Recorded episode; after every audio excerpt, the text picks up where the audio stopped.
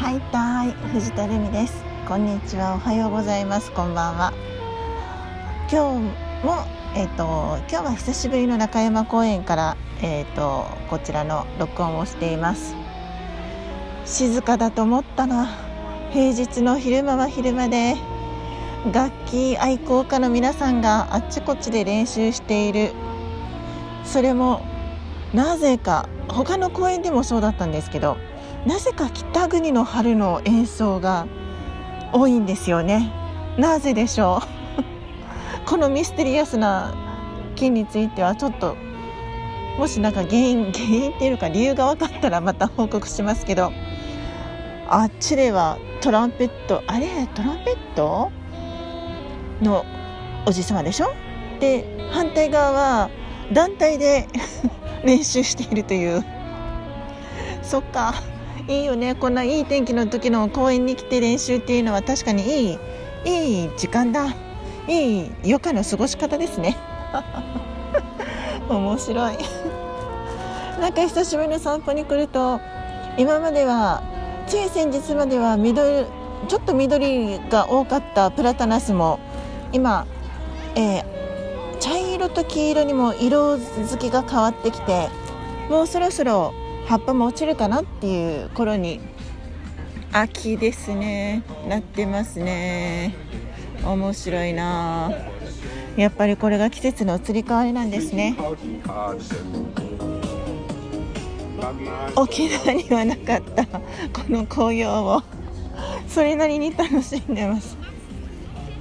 ああさっきのおじさんびっくりした。ラジオ聴きながら歌ってんだもん。それがもうみんなフリーなんだよねフリー。It's フリーダムですよ。面白い。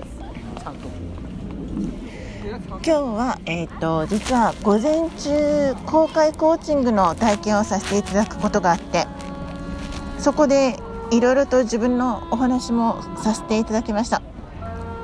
その時に、えーと、本当の目的っていうのかテーマとしてはこんなこんなんでって話していたものが実はその話の主体性って他人思考じゃない？っていう話になり他人思考じゃなくて自分思考は何？っていう話になりそれから自分のまあ自分思考そこに考えるには？そうなるには？自分を大切にするには？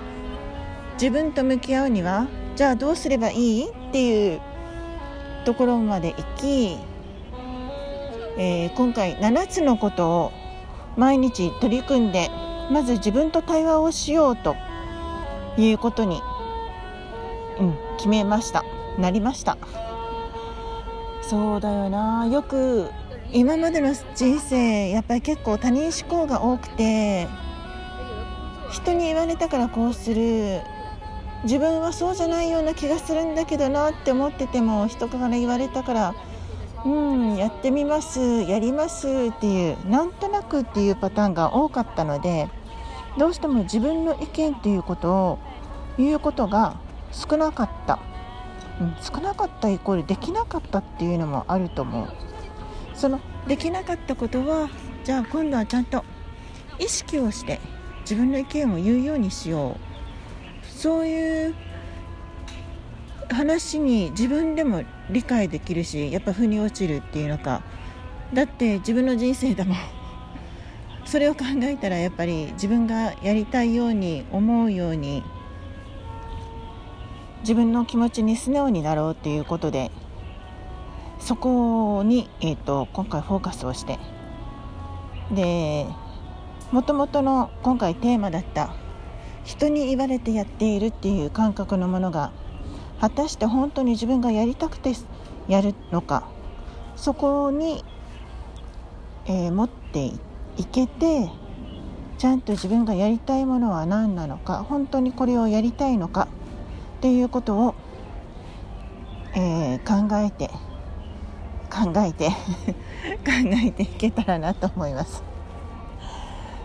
うーん考えるっていう言葉はなんか真面目な言い方になっちゃうんだけど、うん、まずは日頃の自分と向き合って自分の意見に素直になっていこうっていうことを今決めたのでそれを考えるとまず1つ目に何だったっけ？もう忘れてる。全部で7つじゃあこれをやっていきましょうっていうお話になったんですね。で今すぐ言えるのはまず自分に素直になること。で、え2つ目に、えー、寝る。3つ目に食べる。ちゃんとご飯を食べる。で、えー、4つ目にキュンキュンする、えーと、それは例えば推しメンとか推しアイドルとかそういった人がいたら日頃から我がキュンキュンしてちょっと心もウキウキワクワクするっていうそういった自分を見つけたいし、えー、も取り戻したい。最近だってこの人っていうかっこいい人とかなかなかいなくて、まあ、もちろんリアルにいたら一番いいんだけどリアルっていうものがなかなか今 周りにいないのか見つけられないのか。まあそれは置いといて推しメンを、えー、意識する、えー、私の中で今推しメン推しは韓国俳優のコンユさんです。トッケビのドラマを見てもうさらに好きになってもうもうたまりません。久しぶりに「トッキビ」をまた見始めてあのハマってるのでやっぱり今夜最高チェゴっていう感じです。そうえっ、ー、とそれで、えーと、今いくつまで行ったんだっけ？で、えーと、その次に、えーとやるっていうお話をしたのが「ノーという自分」えっと、実は会社でどうしても人に頼まれたらノーって言えなくてうん分かりましたっていう自分がいてそれには言い返す言い言い返すっていうのか面倒いっていうのもあってうんじゃあ分かりましたやりますねっていう感じでそのままやっちゃうんだけどでもそれって私じゃなくていいよねっていうものだからじゃあ今度からそれそういったものがあったら本当にやりたくないのにやるんであればもう中国人の方と同じようにやりたくないものはやらない。そういう勇気をもとそういう話になりました。うんななりましたっていうかそういうことをしようと決めました。あでもな明日からできるかな？それがかなりな 不安な材料でもあるけど。まあいいや。まずはそれをまずは意識して。まあもちろんすぐにはできないと思うんだけど。それをやろうと思いました。今いくつ言ったんだろう？素直になるでしょ？寝る食べるえー、っとおしめん。でノーと言える。あと2つ何だったんだろう？あ笑う。あそうそうそう笑う。笑うは、まあ、最近インスタでものを見て動物の可愛いものとか出てくると本当にもう可愛くて可愛くて本当に笑顔になっちゃうんですよね。でそれをちょっと思い出した。であれ？あと一つ。あと一つ何だったんだろう。食べる寝る。笑う。ん？思い出せないぞ。大丈夫か？私。まあでも もう一つ 何かあったんですけど。まあそれはあそうそうそうそれはそれでちょっとあのそうです。あ瞑想するだったかな？瞑想。自分と向き合う時間を作る。その一日の中で朝か夜に時間をまず確実に、えー、そうですね。あの入れて瞑想する時間を作る。それでその話をした時にじゃあ足浴とかあうちお風呂場がないんであの中国大体お風呂場ないんですね。でシャワーなのでだったらじゃあ足浴とかでもいいかなっていう話になってじゃあ足浴の、まあ、バケツを買ってでそれに足浴をしている間に瞑想をするっていうのもいいよねっていう話になって。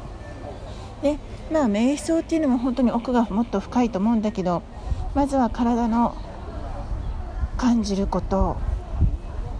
まあ身体的もそうだし精神的にも向き合うっていうのも大切なことだと思うしそれをやっていってまずは自分を整えようとそう思いました。整えることは大切。いろんな意味で大切。そう本当につくづく思う。うん。そんなことを今日午前中にお話をして、えー、気づいて今の私がいるのでこの録音が終わったらまたその次の瞬間に足奥のバケツを買いに行く 買いに行くっていうのかあの電気屋さんにちょっと物を見に行ってそれでいいものがあったらアプリで買うかな？アプリで買うか現物をそのまま店頭で買うかどっちかなんだけどそれをやっていこうと思いました。自分を整えるのも本当大切。必要ですよね。そうすることで他人思考から自分思考に変わって自分をもっと大切にして自分を愛する。そういったことを今後またもっと気をつけていきたいと思います。まずは今日はこんなことを気づいたのでお話を配信させていただきます。また次の機会にまたお話をしたいと思いますので今日はではこの辺で。では聞いてくれてありがとうございました。失礼します。